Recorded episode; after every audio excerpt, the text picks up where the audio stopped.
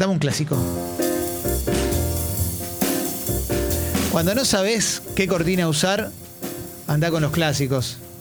Anda con Herbie Hancock y Watermelon Man. Ideal para tomarte un expreso doble en este momento y empezar a repasar algunas noticias del día de hoy. Arrancamos con casos nuevos de coronavirus en nuestro país, confirmados ayer 3.168, 19 fallecimientos. Las medidas de distanciamiento social se van a extender hasta el 12 de marzo y ayer llegó el primer vuelo de dos de Aerolíneas Argentinas con nuevas dosis de Sputnik V. Así estamos arrancando con noticias relacionadas con el coronavirus. Además también llegaron 96.000 dosis de Sinopharm. Reino Unido tiene el menor número de contagios desde septiembre. Ya lleva vacunadas a más de 20 millones de personas. Las vacunas están funcionando en algunos países. Atención a esto lo podemos hablar con Carva también, porque de nada va a servir la desigualdad a la hora de vacunar si hay un montón de países que no tienen vacunas y se producen mutaciones. Si se empiezan a producir mutaciones del virus en esos países, esas mutaciones llegarán a los países donde estaban las vacunas, y si las vacunas no las alcanzan, y así sucesivamente, será complicado. Por eso siempre hay que apoyar todo tipo de iniciativa para que las vacunaciones sean equitativas. En Alemania se superaron las 70.000 muertes. Van a imponer requisitos más estrictos en la frontera con Francia. Chile vuelve a clases presenciales después de 4 días de más de 4.000 contagios. Ahora sí, vamos a avanzar con noticias y tapas de los medios que vamos encontrando. En la tapa del diario AR, lo que tenemos bien grande es la inauguración de sesiones de la legislatura a cargo de Horacio Rodríguez Larreta. Lo hizo a través de un Zoom porque está aislado después de su reciente viaje a Brasil. Más allá de que ya había tenido COVID, de todos modos se decidió que esté aislado. Dijo: yo siempre voy a estar para terminar con la grieta. Este año más que nunca necesitaba unos días con mis hijas porque el 2020 fue un año de mucho dolor para mí, para mi familia. Dijo también en relación a las vacaciones que se tomó. Te juro que no coincido con lo que decía Galia cuando estaban recién en Te Aviso, Te Anuncio, cuando hablaban sobre la polémica de las vacaciones.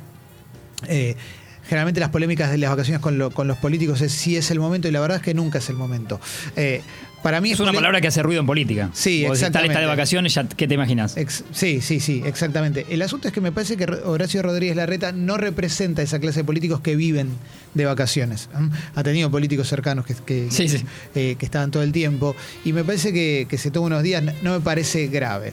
En su discurso me parece que da una señal también política con esto de estoy para terminar la grieta.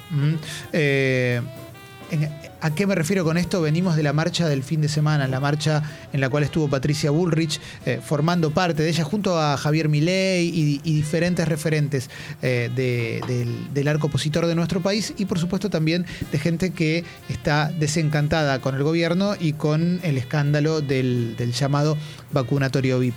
Pero cuando uno piensa, si querés, en el perfil que ha adoptado Patricia Bullrich en el último tiempo dentro de Juntos por el Cambio, si querés es el perfil más frontal, más vehemente, y Horacio Rodríguez Larreta habla, por lo menos mostrando su gestión y no poniéndose en ese lugar. Son las dos versiones que ofrece hoy Juntos por el Cambio dentro de su lugar de opositor a la hora de encarar lo que serán las legislativas de este año. Y bueno, en política es medio como los mundiales. Uno siempre piensa en el próximo, cada 4 años. Sí. Cuando termina un mundial ya empezás a pensar en el otro, y seguramente se están pensando en quiénes son los o las presidenciables para 2023.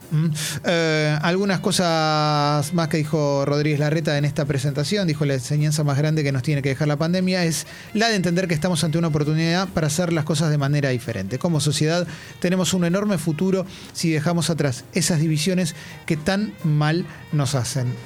Este año más que nunca necesitaba unos días con mis hijas. Fueron los 5 días que estuvimos afuera.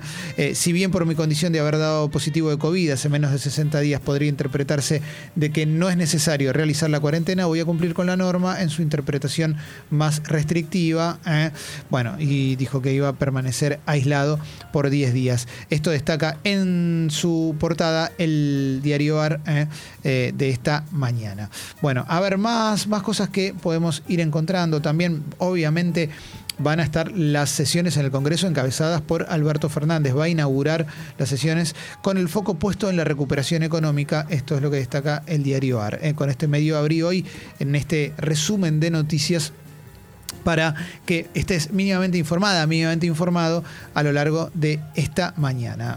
También dice el diario AR que el gobierno está planeando un aumento de un dígito en las tarifas de gas y electricidad, pero las empresas piden recomposición del 100%. Recomposición del 100%, que queda bastante lejos, obviamente, de los aumentos de sueldos que puede haber habido del año pasado a este, ¿no? Las facturas no estarían aumentando con la misma progresión que los sueldos comunes de quienes vivimos en este país.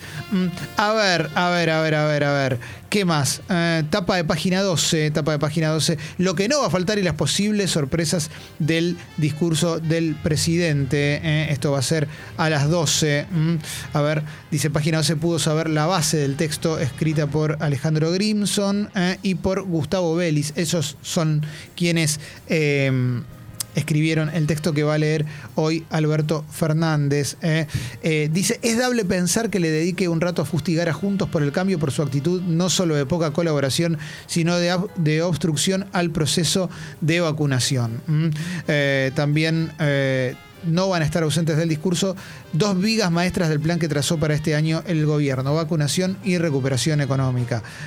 Me da mucha curiosidad qué es lo que va a decir con respecto al plan de vacunación, porque lógicamente en estos últimos días saltó lo del llamado vacunatorio VIP y de alguna manera mancha, ¿no?, el plan de vacunación, que de todos modos sigue avanzando. Bien, eso estaba en la tapa de página 12, en la tapa de Infobae. También todos los medios destacan la frase de Larreta: siempre voy a estar para terminar con la grieta.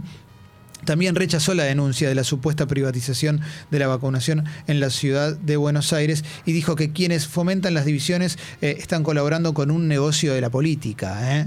La grieta es funcional a un negocio de la política. También condenaron a 3 años de prisión al expresidente francés Nicolás Sarkozy por corrupción y tráfico de influencias. Lo habían vacunado, me parece, Sarkozy, si mal no recuerdo. En el Polideportivo, en un ratito, podemos hablar de lo que está pasando en Barcelona con Bartomeu también, que lo detuvieron. José María Bartomeu. Sí, otro Barcelona Gate. Sí, claro que sí. Podemos tocar el tema. Y también podemos adelantar que en el Polideportivo hablaremos también de lesiones, porque los dos equipos más grandes de nuestro país tienen lesionados graves. Sí. Lo de Pinola fue muy fuerte la foto, ¿no? Tendrá para unos, sí, entiendo que 3 meses, que tampoco es tan grave para lo que se ve en la foto, pero jodido lo que pasa con su antebrazo derecho. Sí, totalmente. A ver, más cositas que vamos encontrando por las tapas de los diferentes medios. Tenemos los ganadores de los Globos de Oro. Hay ganadores de los Globos de Oro, dentro de los cuales se encuentra Argentina. Esto siempre lo destacamos, ¿no? Siempre hay algo ahí. Anya Taylor-Joy es argentina por adopción. Estuvo en Argentina. Y ya está. Ya le ponemos eso. Sí. Es como cuando a Djokovic a Lorenzo le da el carnet de socio, ¿no? Sí. Pero a favor de subirnos a este pony es que Anya Taylor-Joy, cuando habla en español, habla en argentino. Es como Vigo, tiene nuestro acento. Así que desde ese lugar suma. A ver, la ceremonia la condujeron Tina Fey y Amy Poehler, ya que es una dupla ahí que funciona siempre. La película, la que fue elegida mejor película, fue Nomadland. Una película que está espectacular. La recomiendo muchísimo. No esperen una película de acción, una película con un ritmo efervescente, descontrolado y espumante, sino todo lo contrario, una película más reflexiva y más linda, que atraviesa una cierta idea que fue muy, muy comentada durante la pandemia. Durante la pandemia vimos en muchos medios mucha gente que decidió dejar la ciudad o nos enteramos de historias. Ahora vive en un motorhome feliz y se encontró y demás. Bueno, Nomadland es la historia de una mujer que queda viuda y el pueblo en el que vivía, un pueblo con fábricas, cierra, algo tan común en este mundo en el que vivimos, y solo le queda su motorhome.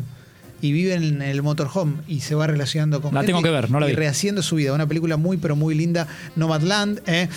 Mejor comedia, la ganadora fue Borat, Subsequent Movie Film, la nueva película de Borat, que para mí no está para nada tan buena como la anterior, como la original. Después actores ganó Chadwick Boseman, el fallecido Chadwick Boseman, por La Madre del Blues. Actriz de drama Andra Day, por Los Estados Unidos contra Billie Holiday. No la vi, me tienta, la verdad. Actor de comedia Sasha Baron Cohen. Actriz de comedia Rosa Monpike por Descuida, yo te cuido. Actor de reparto Daniel Kaluuya, Judas and the Black Messiah. No la vi. Actriz de reparto Jodie Foster, de Mauritanian. Director o directora Chloe Zhao, de Nomadland. Y guión, la de El Juicio de los 7 de Chicago, Aaron Sorkin. También ganó Soul como mejor película animada, esta película del hombre yacero, del señor yacero que muere, y es muy metafísica la película y a la vez es linda. No sé si le doy un premio, pero es una linda película. Esto estaba en la tapa de Infobae, lo estaba leyendo, y nos queda pasar un poquito por la tapa de La Nación, que también tiene bien grande la declaración de Larreta sobre la grieta, y le agrega, la gente lo que menos quiere es vernos pelear. La gente lo que menos quiere es vernos pelear. ¿Sabes qué? No termino de entender cómo funciona esta cuestión de la grieta en la cabeza de la gente. El otro día salió una nota que le hizo Hugo Alconada Mon a Marty Baron, quien fue director del Washington Post, que decía que la gente no está buscando informarse, sino reafirmar su opinión. Y en ese sentido, me parece que quizás a veces hay gente a la que le gusta ver la peleita, le gusta ver la discusión porque toma partido y lo vive de una manera que no es la ideal. A mí me gustaría que eso se desarme. La idea de Expreso Doble es que esto sea anti-grieta. Bien, vamos a hacer una cosita. Vamos a cerrar este resumen de noticias breve. Me parece que este shot de noticias con el que arrancamos este primer programa de Expreso Doble ya está para cerrar. En instantes lo vamos a tener a Carva, después vamos a tener... el Café Veloz de Martín Reich, iba a decir polideportivo, pero ahora ya le pusimos así, sí va a ser tono con nuestro nuevo envío. Exactamente. Puedes comentar lo que quieras en el hashtag EscuchoCongo en Twitter, ahí copate, metele EscuchoCongo en Twitter. ¿Cómo nos tienen que decir a esta dupla? ¿Cómo nos tienen que decir a la dupla? Estrellas, cafecitos, borras. Y seguimos buscando. Lo pensamos juntos. Exacto. Con ustedes, digo, ¿no? Sí, claro que sí. Así que acá, pará, tengo más. Capuchinos también, nos dice Aníbal. Me gusta. Claro que sí. Bueno, vamos con un tema y después vamos con Carva, che, ¿te parece? Nos conectamos al Zoom y hablamos con el querido Carva. Dale, vamos. No te pierdas todos los días lo mejor del mundo Congo en Spotify. Busca Congo Podcast.